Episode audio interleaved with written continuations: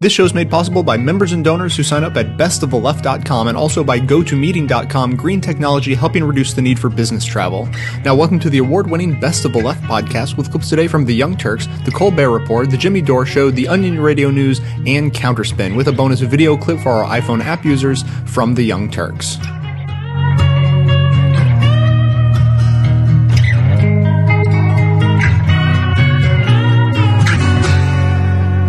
The Texas State Board of Education has finally made a ruling. Uh, they voted uh, nine to five in uh, for new high school standards in their textbooks. Their textbooks uh, reach 4.8 million uh, students in Texas over the next 10 years, uh, but also are very important to the whole country because since Texas is such a large state, a lot of other states simply take the Texas state books and, and put them in their classrooms as well. So very uh, broad implications for the country. So they had some debates. I want to tell you about some of uh, the results. Uh, first of all, uh, they decided to uh, uh, reject language to modernize the classification of historic periods from BCE and CE to the traditional BC and AD. So is it before Christ or after Christ or does it not have to do with Christ? I think Ben and I are of the same mind here. That ship has sailed. Yeah, we lost that one. It's okay. Yeah, yeah, okay. It's BC. Everybody calm down. Even if you're a lib, it's going to be all right. Even if you're an atheist, it's called BC and AD, and let's move on with our lives, okay? uh, there are more important things in the world. All right, now, in my opinion.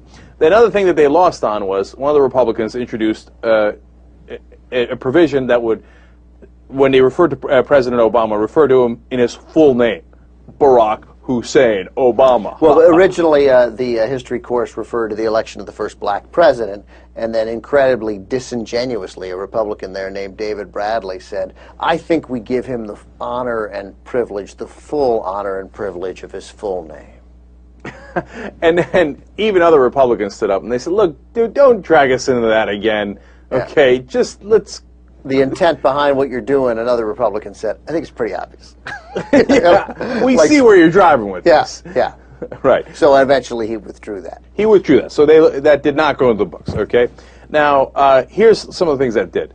A new requirement that public school students in Texas evaluate efforts by global organizations such as the United Nations to undermine U.S. sovereignty. Yeah, that's taught by Professor Sean Hannity. what efforts? I mean, they're putting this in a textbook. What efforts uh, uh does the U.S. secretly have to undermine our sovereignty and apparently threaten our individual liberty and freedom? The, uh, one of the most outspoken conservatives on the board, Republican Don uh, McLeroy, uh, who I believe lost uh, in the last recently in the mo most recent election, but he's still on the board. He argued that he put that amendment up there. He argued that efforts to quote put us under world court and to impose the sovereignty of Americas under treaties that have been signed with these United, United Nations organizations. That's a quote.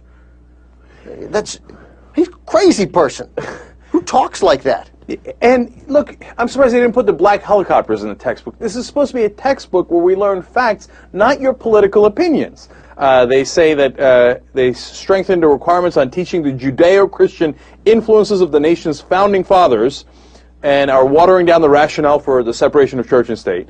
Now, again, it's a history textbook. The separation of church and state is real. Just read the First Amendment, right? Let alone the other parts of the Constitution. And the founding fathers, a lot of them were deists and did not have Judeo-Christian heritage, as, and let alone as a basis for the Constitution. Again, they're always talking about uh, how the, the Judeo-Christian uh, nation, and they're always and these guys also want to minimize the separation of church and state, and the founding like the founding fathers put it in there. I don't understand how they reconcile that part. Well, they do it by pretending otherwise. Yeah, they, exactly. That's how they do it. They do it by lying. This is another thing. Another Republican amendment dropped the study of a landmark 1949 federal court ruling that declared schools could not legally segregate Mexican American students. Remember, this is Texas. So right. it's relevant. So 1949 federal court ruling says you can't legally segregate Mexican American students. That's what Texas was doing. It's a pretty good ruling. Uh, and though, even though the practice, it says, remained popular, remained popular in Texas for decades, um, the Republican wanted to drop it. No, men don't mention the case like it didn't happen. And again, the guy who restored it is the one Republican who is voting with Democrats, the one moderate Republican who has got to be doing this the entire time, rubbing his temples like Ed Harris in uh, Apollo 13. Uh, It keeps going. Uh, they want to take away, uh, and they did to the referring to the U.S. government as a constitu- They want to refer to it as a constitutional republic rather than a democratic country. Yeah, they don't want to call it a democracy because it's got those first four letters. It sounds like Democrat. Ridiculous. They want, and then uh, they want to question the value of the U.S. dollar, and in, including the abandonment of the gold standard. In other words, they should they want the kids to study whether we should go back to the gold standard. Now, I got a lot of problems with the value of the U.S. dollar. One, my opinion should not go into a history textbook. and number two, you want to go back to the gold standard? Oh, come on. I I mean, this is all madness. All right. Now, having said that, let's get to the uh, my, my favorite part of it. Um, so they had the thing where I ignore the thing we did about the Mexican Americans, and then they said, And just talk about Jeff Davis, include Jeff Davis. "You're right," and then uh, they agreed to delete a requirement that sociology students quote explain how institutional racism is evident in American society. So now let's not discuss that. It's not no. There is no racism in society. Why? Because there was never any slavery in society. What? No, what? Okay, now this one lost, but it was proposed by Republicans that they change the name of the slave trade to quote the Atlantic Triangular Trade. The slave trade would be referred to as the Atlantic Triangular Trade. Huh? They were exchanging triangles, were they? They were exchanging triangles. What they do is they would go to Africa and they would pick up these triangles and they would put them in boats and they would take the triangles uh, uh, back to Europe and the Americas and then they would sell them and they would put the triangles to work For no money. for no money. They wouldn't pay the triangle. Why would you pay a triangle? right. Now, if you don't say the word slavery, then it didn't exist. Right, yeah. Right.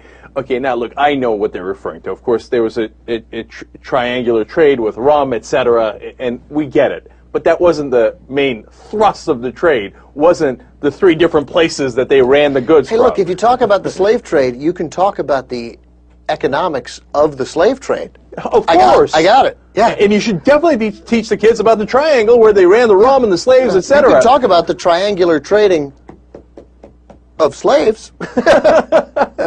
Come on, are you kidding me, man? I mean, look, that goes to show you one, how little they care about history, and two, what a joke they are. The the textbooks, history textbooks, would not mention slavery, but the Atlantic triangular trade.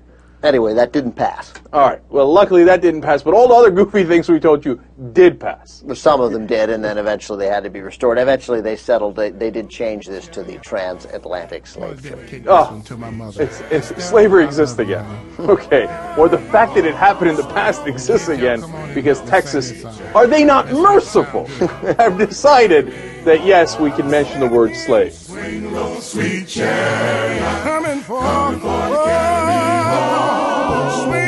Low, swing low, sweet chariot coming for to carry me home. Hi, Jay. This is Hillary from Lansing, Michigan. I've been listening to your show for about two years now, and I recently purchased a year-long subscription. I'd like to encourage all your listeners to do the same thing because it's really giving back. And I love this show. I listen to it before I watch my video podcast from Keith and Rachel. I listen to it before any of the other the midweeks of Citizen Radio, and I've seen every left politic podcast on iTunes, and this is honestly the best I've seen. So everybody needs to call in and donate or buy a year-long membership because it would really help. We need to get the message out. Thanks. Bye.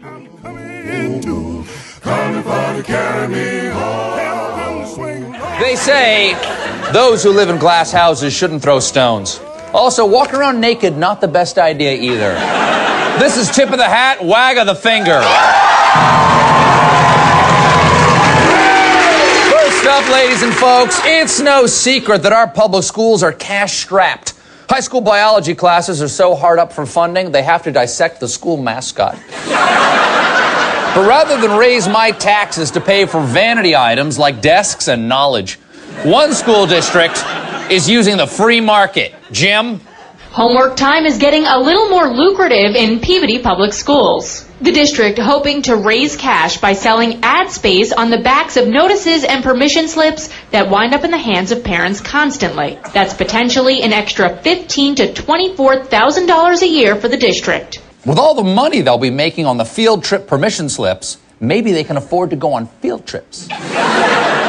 so I'm giving a big tip of my hat to the Peabody Public Schools for turning our children into walking pop up ads. First of all, yeah, give it up. First of all,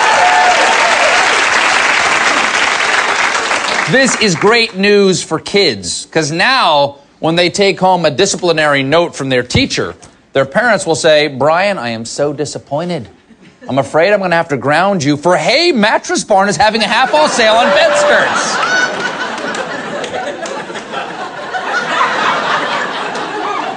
I say, why stop at school notes when there are so many more edu advertunities out there? Why not let advertisers buy prime space on our tests? Instead of, what is the Pythagorean theorem? How about, which Taco Bell gordita is the most fresco supreme? That.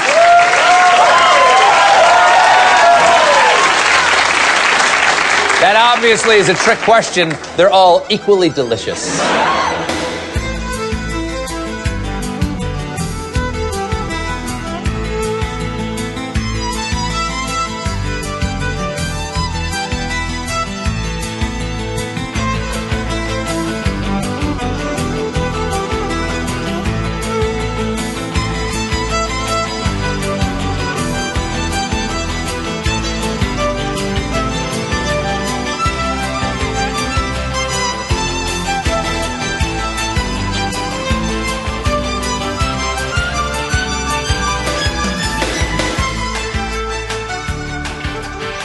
Seems like everybody these days is talking about education reform. Well, there's a new movie out called Waiting for Superman, and the point of that movie is you can't wait for Superman to come fix your problems that we have to do something else to fix the problems. But they never say really what, except, you know, you gotta break the teacher union somehow. You, that's what they're saying.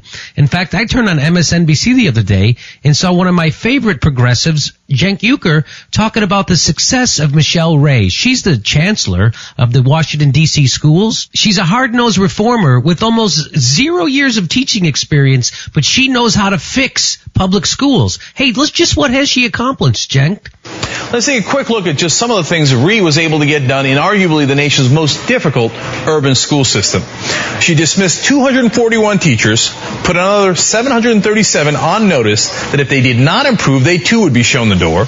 Rhee closed two dozen schools that were not getting it done, and she negotiated a groundbreaking contract with the teachers union that included provisions for performance pay and ending tenure as a job for life provision. That means teachers who are rated as ineffective are immediately terminated. If they're rated minimally effective, they have possible pay raises frozen, and if they show no improvement in two years, they also get fired. Wow. Sounds like Michelle Rhee sure did fire a bunch of teachers and close a bunch of schools. That's what she got done in three years as chancellor. Now that's tough love. Well, it's tough anyway. Did it help students? Who knows? All I know is if the goal was to demonize teachers while scoring cheap political points and increasing class sizes as well, well, Michelle Rhee sure did get her done.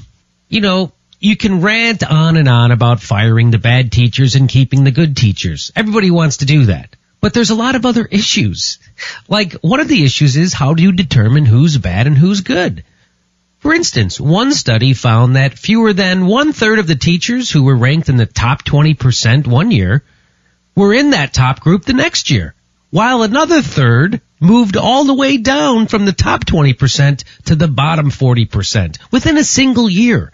So how did that happen? How did they go from being a good teacher to being a bad teacher in one single year? It sounds crazy. So I'm just going to go ahead and blame the unions, especially because there's a simple solution here. All you have to do is fire the teachers in the years they're bad, then hire them back when they're good. Problem solved.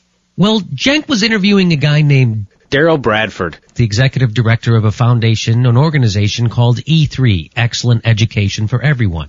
And their big idea to help reform education is exactly the same as Michelle Rhee's. She wants to privatize education and break the teachers union. In fact, you think I'm kidding? Here's the question that Cenk proposed to him. Nationwide, do we have to, I mean, this sounds radical, but do we have to break the u- teachers unions? And look, I, and I, I'm split on unions. Let me just break in here and say I'm split on unions too. I mean, let's, are they good or bad? I don't know. Let's look at the countries that do have unions, you know, like, um, United States, Western Europe.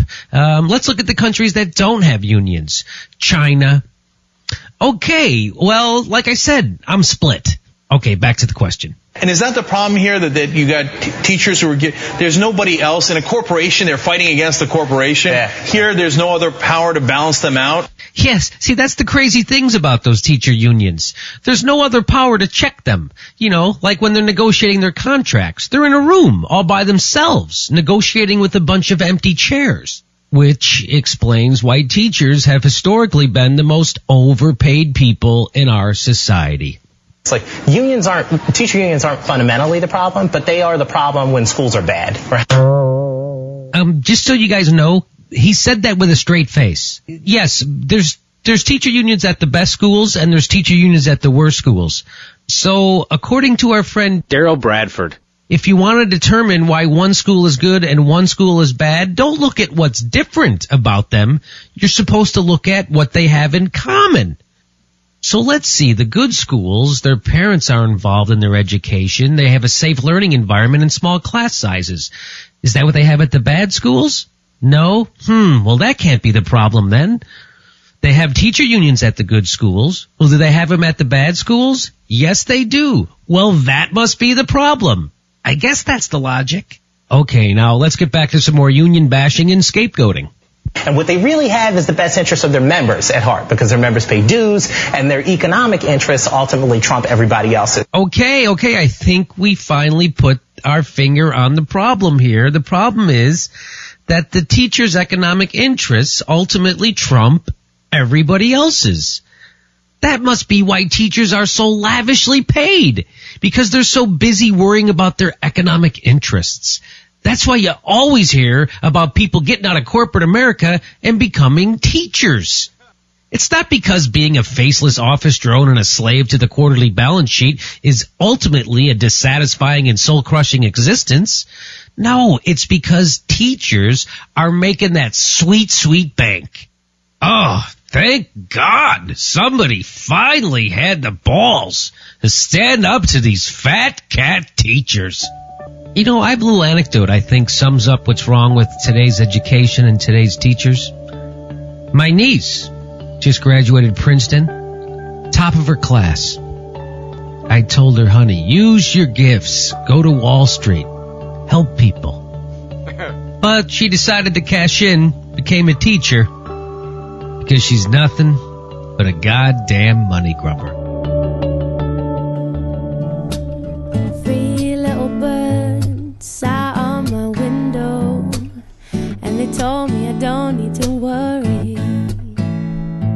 If you're like most Americans, you're dreading the idea of traveling to be with those you love this holiday season, knowing that this time spent watching your children form memories that will last a lifetime is keeping you from the important sales presentations that really matter. With GoToMeeting, you can give an engaging presentation by showing your desktop via the internet to clients and colleagues. The software installs quickly and is so easy and effective that your meeting will be wrapped up before the tryptophan has a chance to take effect. Visit gotomeeting.com and use the promo code podcast to try unlimited meetings for 45 days. That's gotomeeting.com, promo code podcast for this special free 45 day trial.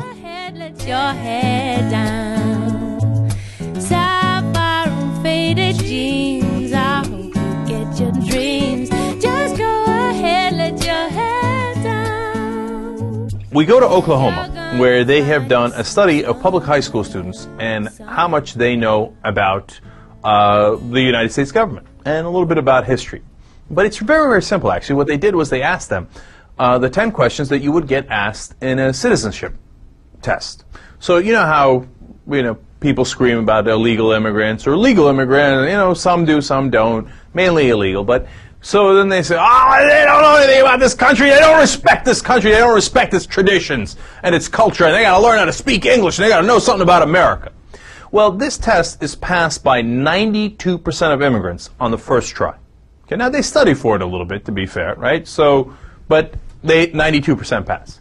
When they gave it to students in Oklahoma, high school students, 3% of them passed. And pass means you get 6 out of 10. Only 3% of them got 6 out of 10. So now you got to be wondering how hard are the questions? Well, here's a question. Who was the first president of the United States? You want to know the incredibly depressing percentage of Oklahoma high school students that knew that answer? 23%. 77% of high school students in Oklahoma did not know who the first president of the United States was. There is something terribly wrong with our public school system. I mean, I don't know if we have to double the budget, triple the budget. I don't know if it's a budget thing. I don't know if we got to fix our culture. But I, I, that is beyond unacceptable. All right, I'm going to give you all the questions. Okay, so you play along with me, and I'm going to try to be as fair as they can. Okay, so number one, what is the supreme law of the land? Okay, now you can get a little thrown off by that. At first, I was like, wait, because I hadn't, uh, you know, seen this test, uh, this version of the test. Um, I was like, do they mean federal law, uh, federal treaties, international treaties? And I was like, oh, obviously they mean the U.S. Constitution. Okay, so I went one for one on that one. But you know, if that throws off the kids, all right, I hear you. Only 28% of the kids got that. Okay? What do we call the first 10 amendments of the Constitution? Come on, come on, come on, you got to know this. Come on. If you took anything about U.S. history, first 10 amendments, Bill of Rights, right? Only 26% of the kids got it. What are the two parts of the U.S. Congress? Come on, please, please, please, please, please. Senate and the House of Representatives, right? Uh, 27% of the kids knew it. How many justices are on the Supreme Court? This is probably the toughest question. Okay. Now, of course, I know it. I went to law school, etc. Nine, right? Uh, probably a lot of you know it. 10% of the kids knew it. Only 10% of the kids. Who wrote the Declaration of Independence? On so many of these questions, I'm like, please, please, come on, you got to know that. Uh, What do they teach you if, you if they don't teach you that?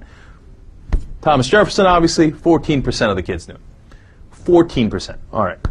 Uh, this is the one that they did the best on. All right. The only answer that was above 50%.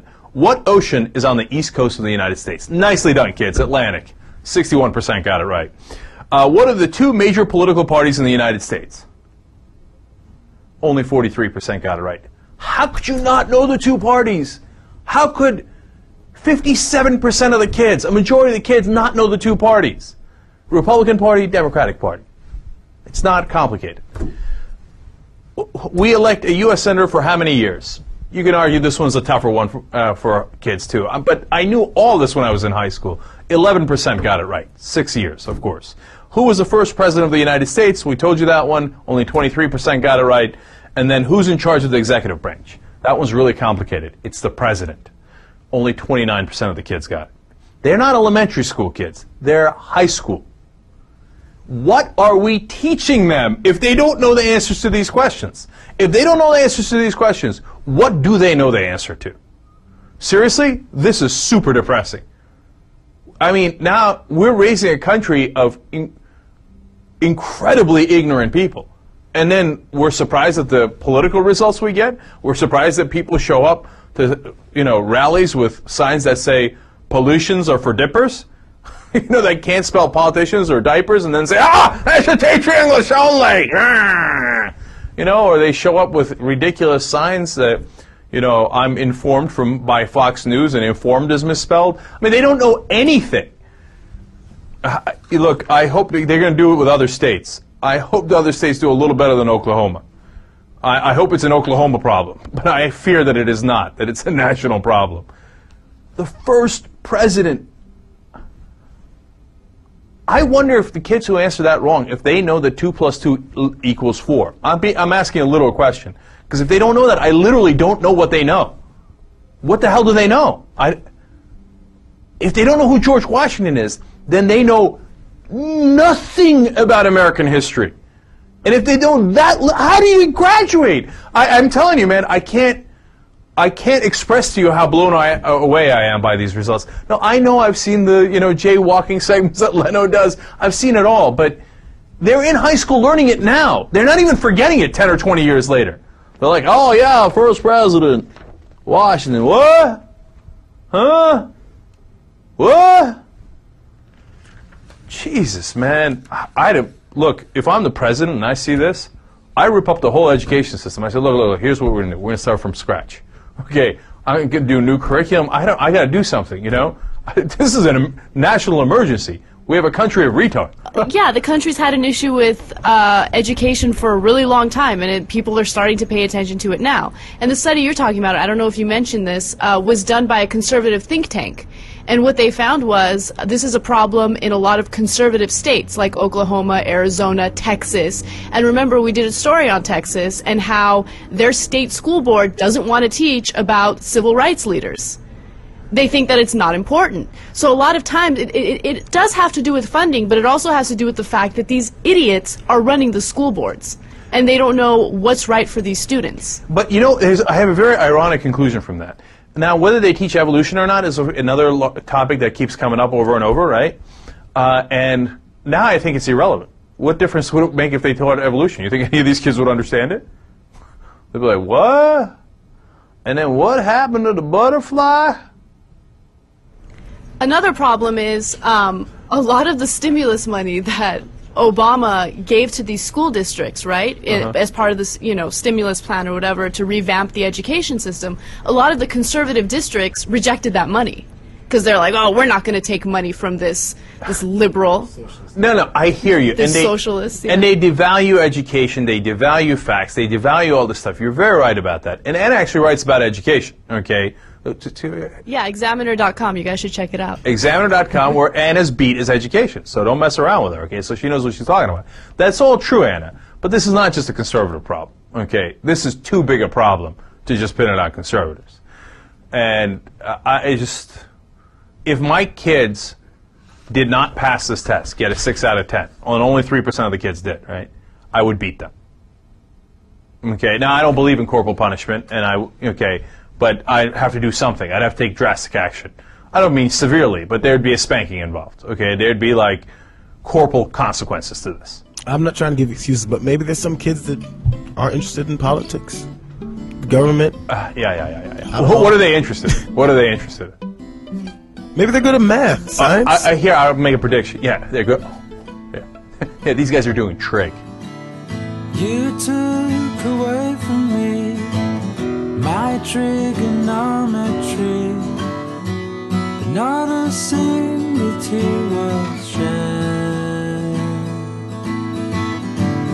That's not the only part. You gave me in my broken heart, and took away the girl I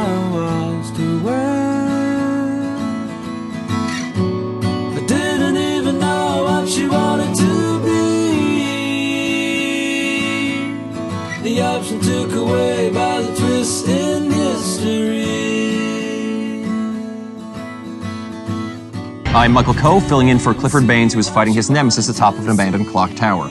A new study by the Department of Education finds that students who think school is a boring waste of time score significantly lower on their standardized tests than their peers.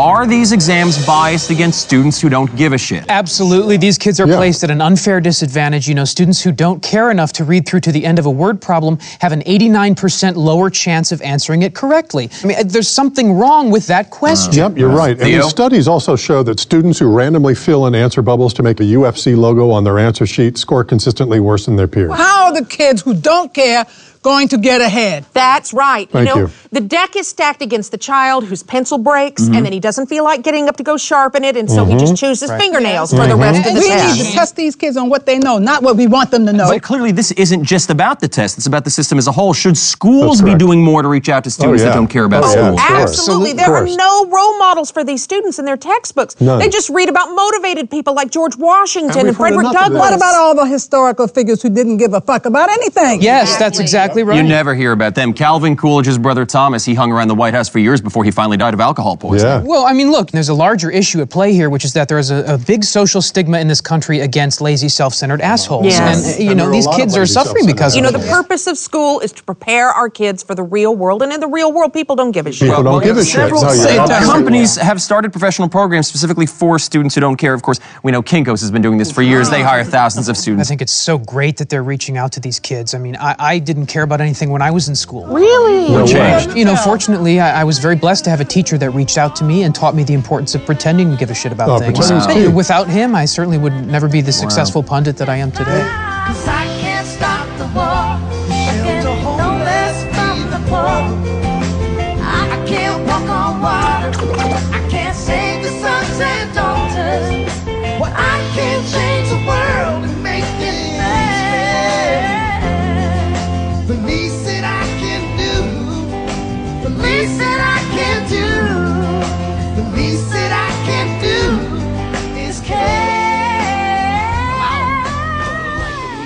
And finally, corporate media coverage of education often boils down to one lesson.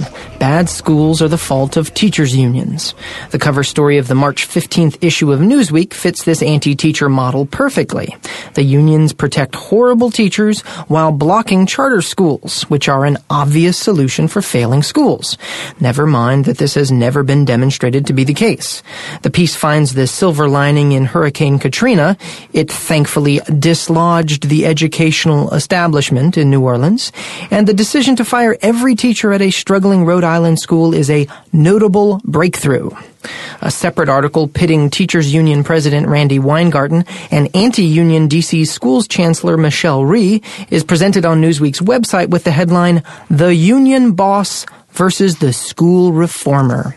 As if the language wasn't a clear enough signal, the photo shows Weingarten, mouth wide open and shouting, while Rhee sits calmly at a table. That cover story, co-written by Evan Thomas, features this subhead, In no other profession are workers so insulated from accountability. Now, this is ironic, considering Thomas's contribution to the pre-Iraq War propaganda effort, a 2003 cover story called Saddam's War, which included a dubious anecdote about an Iraqi plan to dress up soldiers in U.S. uniforms. Quote, the plan? To have Saddam's men, posing as Western invaders, slaughter Iraqi citizens, while the cameras roll for Al Jazeera and the credulous Arab press. Close quote. The article closed on Hussein possibly unleashing a green mushroom over Baghdad, to which Newsweek responded, quote, he has the means and the demonic imagination. It is up to U.S. armed forces to stop him, close quote. Evan Thomas is lucky there's no accountability in his profession.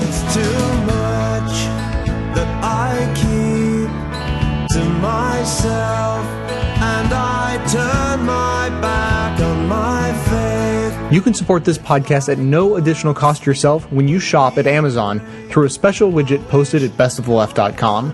You can use the widget to search for what you're looking for, or simply click through and shop the site normally.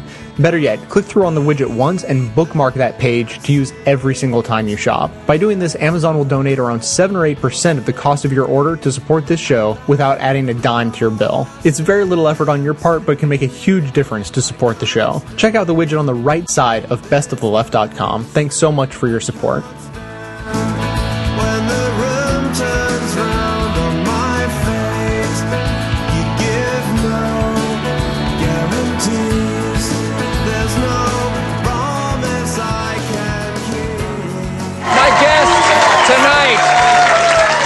Directed a documentary about our schools called Waiting for Superman.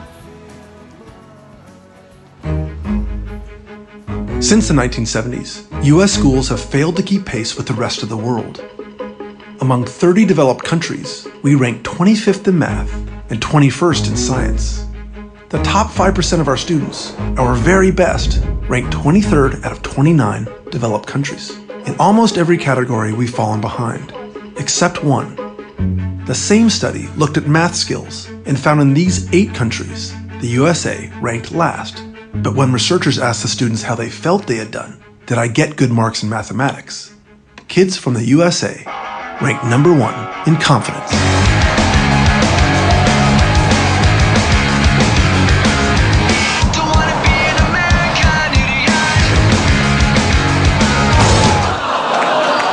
That kid just learned plenty about gravity. Please welcome Davis Guggenheim.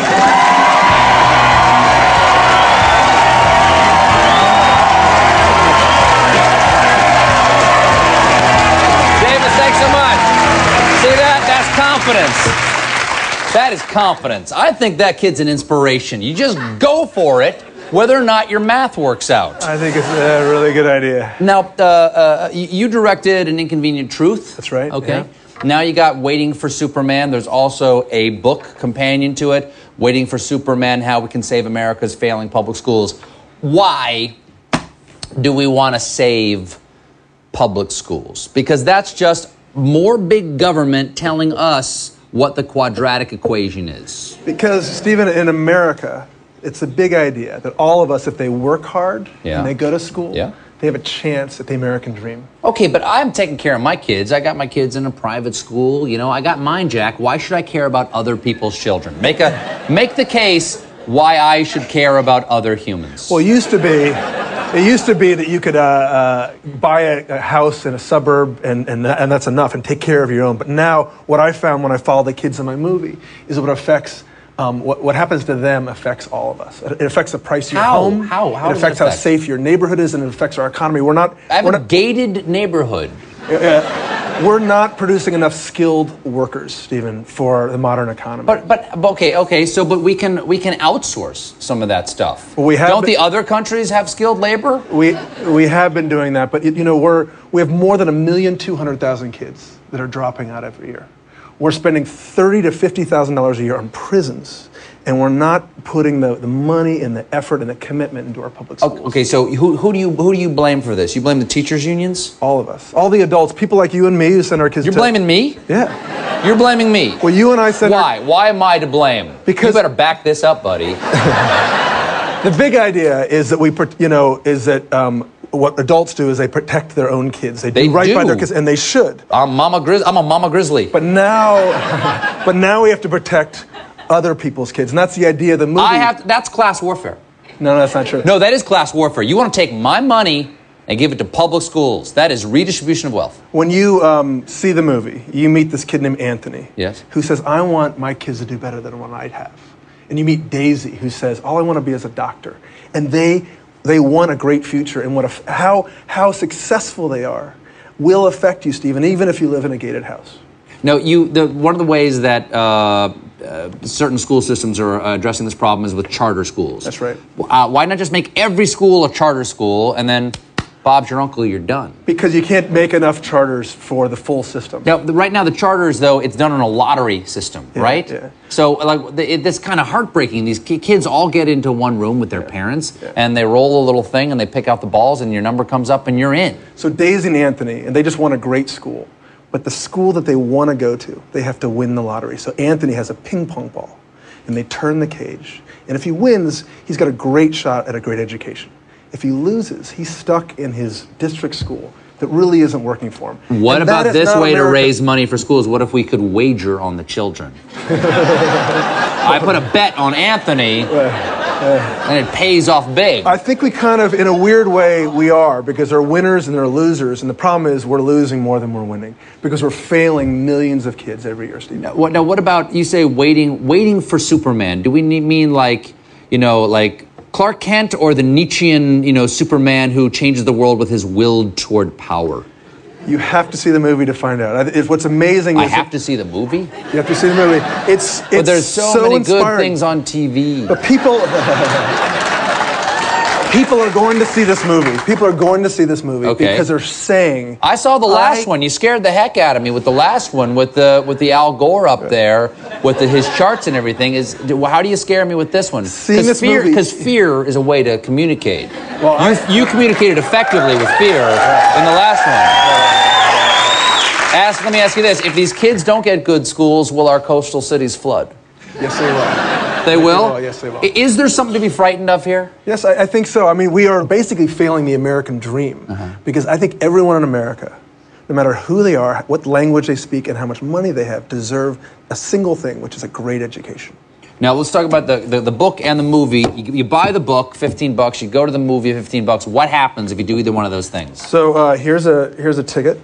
Okay, yeah. Fifteen dollars if you buy a ticket uh, through uh, online or you buy the book. Fifteen dollar coupon for the book, fifteen dollar ticket um, for the ticket, and you, that's thirty dollars that you can give to a teacher who needs the money for a classroom project through Donors Choose. So you you get the book, go to the movie. You get a coupon that you can use at DonorsChoose.com, and and then you can use that money toward a classroom project. So the money you're spending on this, you get a free book, a free experience at the movies, and you get to help a teacher. All right, Davis Guggenheim, waiting for Superman. The movie is in theaters.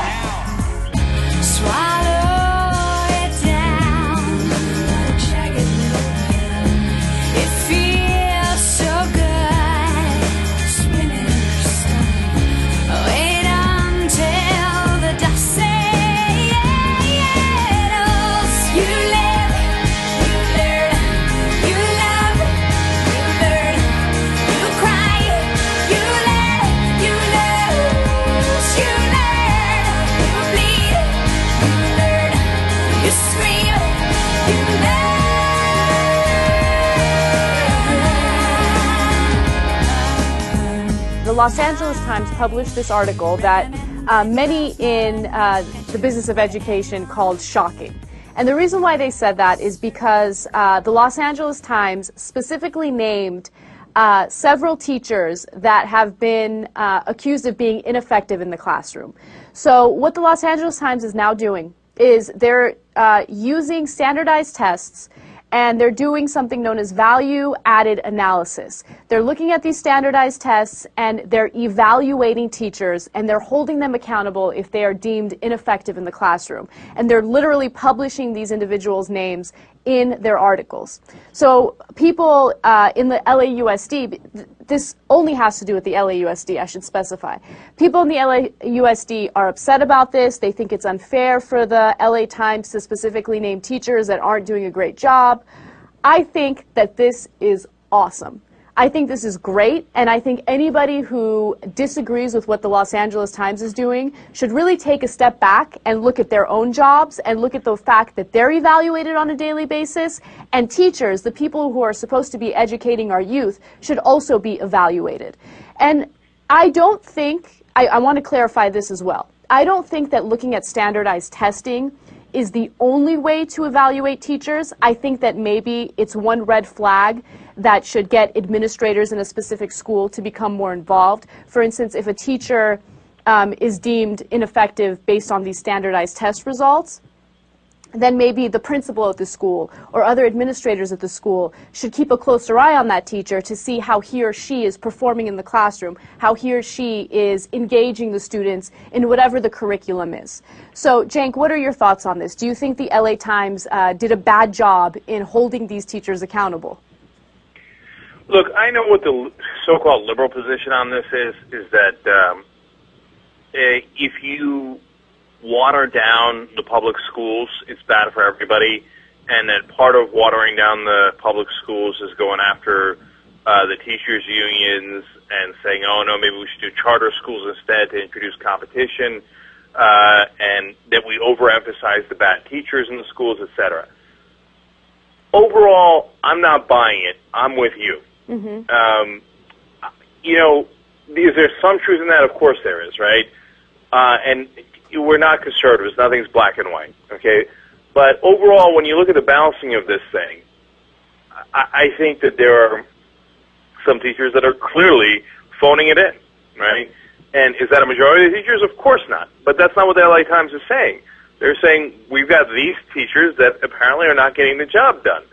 And like anybody, they've got to have some degree of accountability on their job.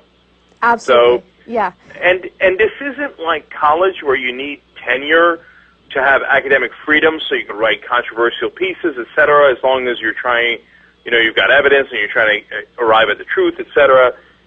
This is just, you know, this is teaching high school students, and and it, I'm not trying to minimize that, but you don't need academic freedom for it. It's just the same logic doesn't apply for tenure. Mm-hmm. And in this, and of course, everybody knows what the downside of tenure is.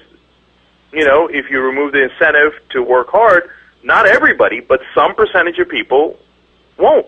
Right. And that's a problem. No, I agree with you. And, you know, this LA Times piece is specifically focusing on uh, elementary school teachers, so teachers between third grade and fifth grade. And what I found the most interesting about this article is it began with a story of two teachers in the same school in Pacoima, California. So Pacoima is a very uh, it's the poor area of the valley. Okay, so there's a lot of gang violence there, and it's a troubled area. So they focused on that school, and they focused on two teachers in that school, and they were literally across the hall from one another.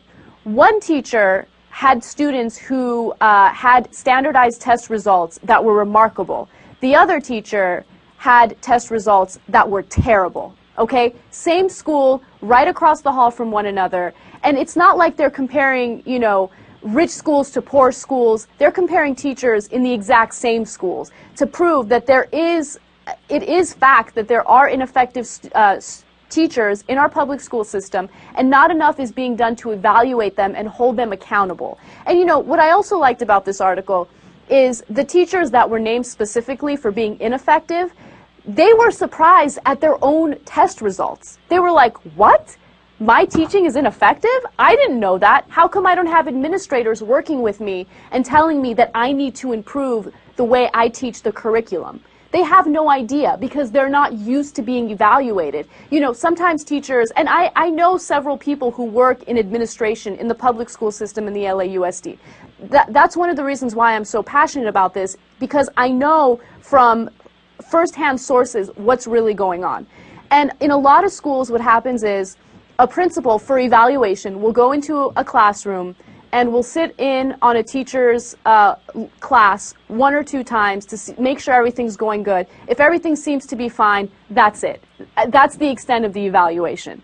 I think that that's the most unreasonable thing in the world. I think that we have to be evaluated as workers on a daily basis. I'm evaluated on a daily basis, not just by you, but by the audience. Teachers are educating our youth, so they should be evaluated uh, as much as possible. All right, here's my last thought on this. Think about if it's your kid, how much do you want him to be in the room with a teacher that's super effective? And how much do you not want him to be in the room with a teacher that's completely ineffective? And when you think about it that way, should there be accountability for these teachers? Of course there should. Otherwise, you know, we're all playing lottery with our kids, to be honest. If you're gonna play the game, boy, you gotta learn to play it right.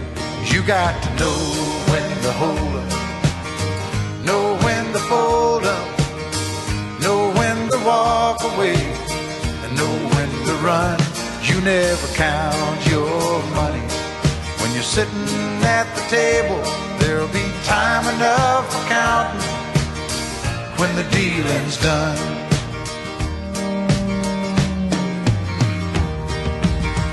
Every gambler knows that the secret to surviving is knowing what to throw away, knowing what to keep. Long before the hit documentary Waiting for Superman, teacher union bashing was a staple of media coverage of education, a cause that united liberal and conservative pundits. So it was interesting to see this October 16th headline in the New York Times. Despite image, union leader backs school change. The piece noted that Waiting for Superman's primary villain is American Federation of Teachers head Randi Weingarten.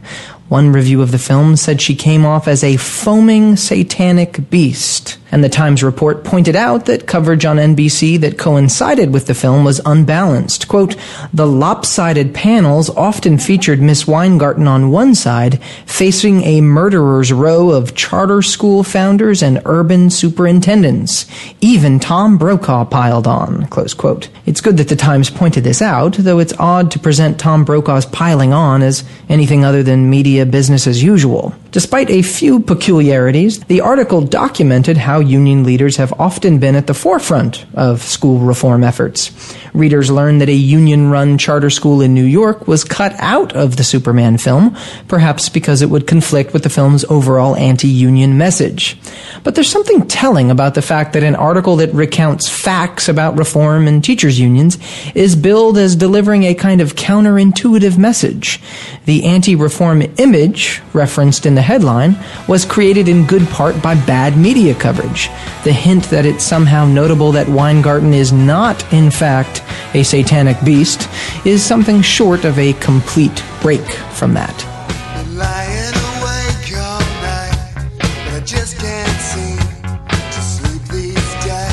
So let's presuppose for a moment that you actually enjoy this show. Now, if that's true, please consider supporting it with a $5 monthly membership. I actually quit my job as a climate activist to pursue this show full time because this is where I felt like my talents could best be put to use and I could have the biggest impact on the world. But I really need your support to keep going. I produce 10 shows a month of fearless coverage on all the hot button issues we face, maintaining a rock solid schedule posting shows at least every third day. So if all that is worth 5 bucks a month or as little as $55 a year, a little discount for you, please consider signing up for a membership at bestoftheleft.com. Members even receive bonus audio and video content on top of the rest that doesn't make it into the final cut of the show. So please, again, check out the membership tab at bestoftheleft.com. Thanks so much for your support.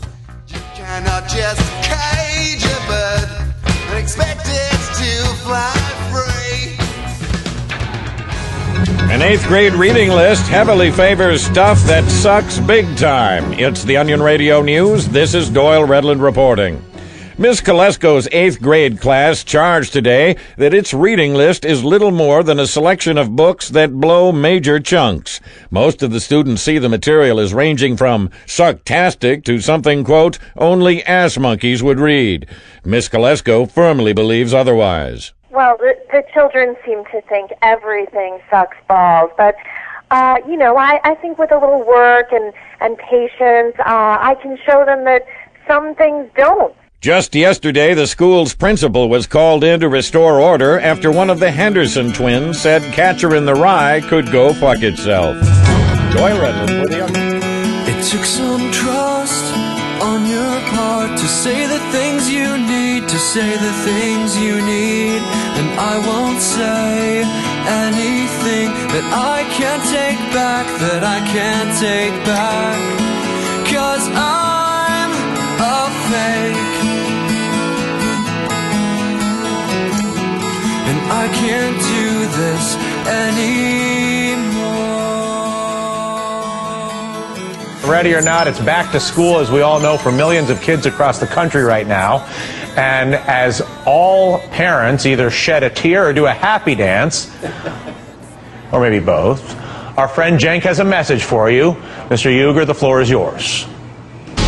Thank you, Dylan. Uh, New York Times had a story out today about how uh, they're trying a new set of schools in New York and some other places throughout the country. These schools are led by teachers instead of principals. It's a worthy effort. I like that they're trying something new. Of course, Barack Obama has Race to the Top, which is a whole new way of trying to find schools that work and promote those. Some liberals are against it because they're worried about what it does to public schools. Some conservatives are against it because it's proposed by Barack Obama.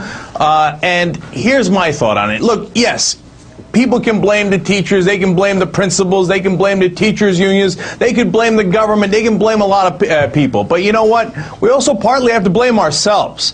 First, let's look at the abysmal numbers to get a sense of how bad it is. For example, in that New York Times story, they talked about the UFT charter school in East New York, Brooklyn. Now, that school has only 22% of last year's eighth graders that passed the test in English, statewide test in English and only 13% passed in math. Now, those, those numbers are terrible. They're abysmal. Now, citywide, it doesn't get much better in New York. Only 37.5% passed in English and 46.3% passed in math. Okay, disaster on top of disaster. Those are totally unacceptable. Now, when you go nationwide, the numbers don't get much better. Uh, the USA spends the second most amount of money among developed countries in the world. So it's not that we're not spending enough money, but our result is that we rank 23rd in 15 year old achievement, which again sucks. Now, there's a long list of countries that are above us in education. You know, you can look at Australia, Belgium, Hong Kong, Switzerland, Czech Republic, and the list goes on and on and on. So, look, what, what can we do to fix this? And how can we get uh, personal improvement here, not just government wise, but in our own lives? Well, I want to tell you a story about my dad and myself and give you a sense of what you can do. First of all, as uh, somebody who's got kids in school, you know what you should do? You should demand that they get straight A's, that they get a 4.0. That's what my dad demanded of me, and that's what he demanded of himself. So, what happened? My dad started in a little town in southeastern Turkey near the Syrian border in Kilis. He had absolutely nothing to his name, and neither did his family. And what they relied on was hard work and education. And from that little town, he wound up getting a, into a good school because of good grades in Istanbul. He took that, turned it into a good graduate program here in uh, Stevens Institute of Technology in America, and wound up getting great jobs afterwards. Why? Because of education, because he demanded something more of himself, and his family did. And then he instilled that in me, and I'd get a test score of a 98, and he'd tell me where the other two points go. Now, some people might find that oppressive. I didn't.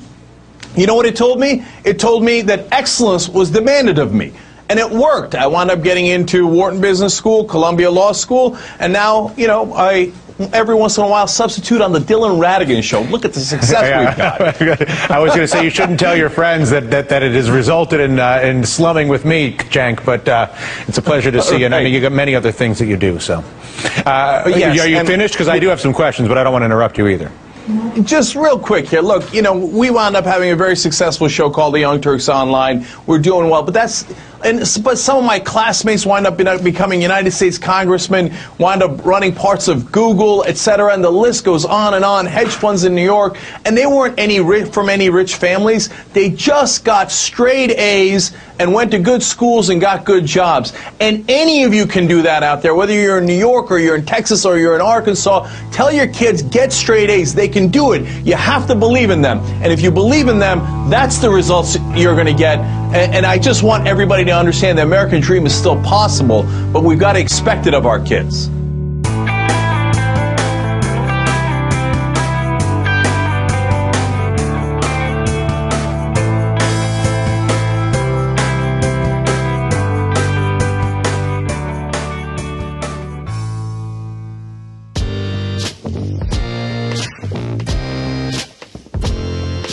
Hi, Jay. It's Chuck in Salt Lake City. Uh, I'm actually calling because you had a call for feedback on the should uh, religion be viewed in a positive light on your show question. I actually agree completely with you. I'm not sure if I would enjoy your show so much if uh, we were always trying to balance uh, the stories with the uh, fellow leftists who happen to be religious. Um, I really love your shows that uh, uh, show the hypocrisy and the uh, awkward position that religion and religious people put themselves in. So I'm not sure. Uh, I'm not sure how I would like it if it was the other way around. Uh, I think. Uh, I think I like it the way it is. and as much as uh, as much as I know that there are those fellow uh, lefties out there who who are religious, I think that uh, our cause is best served keeping the religion out of it. Anyway, love the show. Keep it up, man. Hey Jay, my name's Walker and I'm from uh, Little Rock, Arkansas. I just want to say, uh, for my job, I drive around all day, and any station you listen to, uh, there's going to be a right wing Republican on it, and there's probably going to be more than one station that carries that person, and I find that disgusting. And what you do, I feel, at least brings some kind of balance to people who are in an area that don't get to hear both sides of the story, whether they agree or not, or whether they think you're right. Um, it, what you're doing is good, and I hope that you keep doing it and that you're able to do it, and that I can contribute to you soon. Thanks, bud.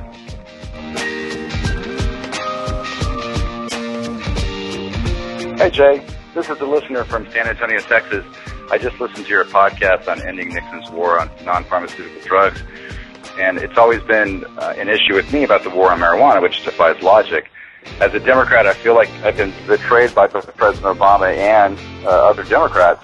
Uh, illegalizing was at the top voted question multiple times on Change.org, and all we got out of Obama was he just laughed at it.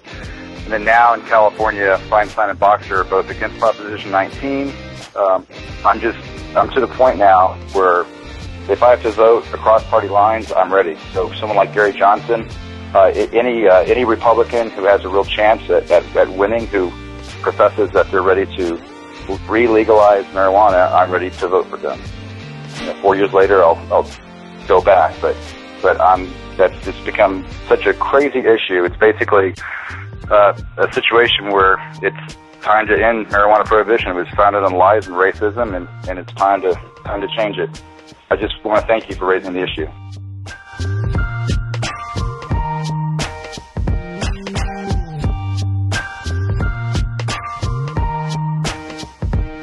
Thanks for listening, everyone, and thanks to all those who called into the voicemail line. If you'd like to leave a comment, question, or activist call to action yourself to be played on the show, the number to dial is 206 202 3410. And man, on this show, I, uh, I mean, it's been a while since we've done an education show, and frankly, that's because no one ever talks about it. I mean, clips for this show had to be gathered over the course of many, many weeks just to get enough material for a show. And uh, and I think that is pretty indicative of the problem we have. And you know, so not terribly long ago, I uh, I, I talked about how the debate over gay marriage and don't ask, don't tell were some of my favorite issues to deal with because they're so easy. You know, and it's not they're not like my pet project by by any stretch, but um, but they're fun because they're simple. Um, it, it- you don't have to get into a lot of weeds to decide what's morally right about treating everybody fairly or discriminating against some people. You know, it, it, it's really clear cut and really easy to argue. And for me, education is about the exact opposite of that. Um, it's it's an incredibly difficult question that by its very nature, you know, because kids learn differently. Like everybody learns differently. Uh, no education system can be a one size fits all sort of program and function properly. And so, by its very nature, it's one of the most complicated things that we have to deal with. Uh, it's entirely fundamental to the success of a population. To to be educated is is really like especially in this day and age, uh, when when people can't just go and uh, sustain the family farm, um, you know, being educated is incredibly important, and yet it's something we're doing very badly, uh, and no one seems to have any idea of how to fix it. And so, uh, yeah, so for me, this is like one of the most frustrating things to deal with, and and then honestly, because because I, I never hear it talked about, um, I I don't even have a firm grasp on my opinion of what should be done. I don't have a firm grasp on the both, you know, the the opposing arguments about uh, you know teacher unions. I don't have a really firm grasp on uh, you know the debate over uh, funding. You know, lots more funding could end up just kind of going into a black hole, or it could be spent appropriately and actually make a difference man, it's uh, it's tough, you know. And and so the the only thing that I uh, have a sense about, I will say, and, and regarding funding, is my sense is that schools should be uh, funded in such a way that they are nice places. You know, I just you know, I, I wasn't a kid that long ago, and um, and my sense of it is that if the place you have to go every day is nice and you know it's new and kind of shiny and it looks like it's taken care of well, uh, for a decent size of the population of kids, that's going to have an impact on how seriously they take their school. You know how how seriously they take their school, and then by extension, how seriously they take their education. If they're going to a place that is you know run down, or a, as a, a high school in my hometown in California, I learned while I lived there. I was astonished. It it actually used to be a prison, and uh, or, or it was like a you know like low security, but it was like like a women's prison or something converted to a high school. And so it was this giant cement building with no windows. And that was their high school. And I like, that's something that's not going to work. So there you go. I guess th- th- this whole commentary is is a big fat no comment on my part. Um, you know, usually I let the show do my talking for me in terms of what I believe and and and the direction I think we should go. Uh, you know, the commentators uh, just they kind of they say what they want to say, and when I agree with them, they get put in the show, and that's uh, that's how you know what I think. Uh, in in this case, um, you know, we had some opposing views uh, expressed on the show, and I just I don't know, I don't know.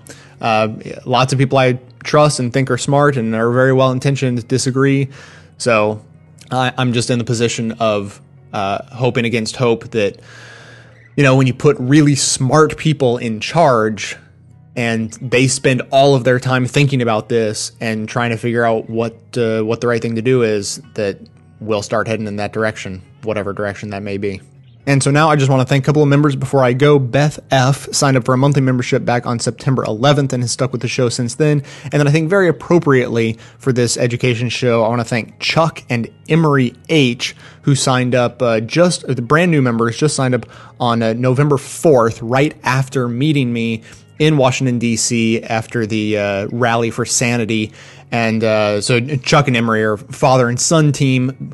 Both listen to the show, and Emery, if I recall, is about ten years old. So, uh, so that's pretty awesome to know that uh, that he's checking out the show and enjoying it. And um, you know, you guys, if you have an opinion on uh, how we should fix the education system, being so connected to it and uh, and also plugged into the show as you are, uh, certainly let me know. I'll pass the word along. Now, besides the members, of course, who make the show possible, everyone can support the show in their own little way just by telling everyone you know about it. Word of mouth helps enormously, so please keep that up. You can stay plugged into the show between episodes and help spread the word online by joining us on Facebook and Twitter. And you can find out details to the show itself, including links to the sources and music used in this and every episode, always listed in the show notes on the blog. So, coming to you from far outside the conventional wisdom of Washington, D.C., my name is Jay, and this has been the Best of the Left podcast, coming to you 10 times a month, thanks entirely to the members and donors to the show from bestoftheleft.com. Fine now black and white. took apart a picture that wasn't right.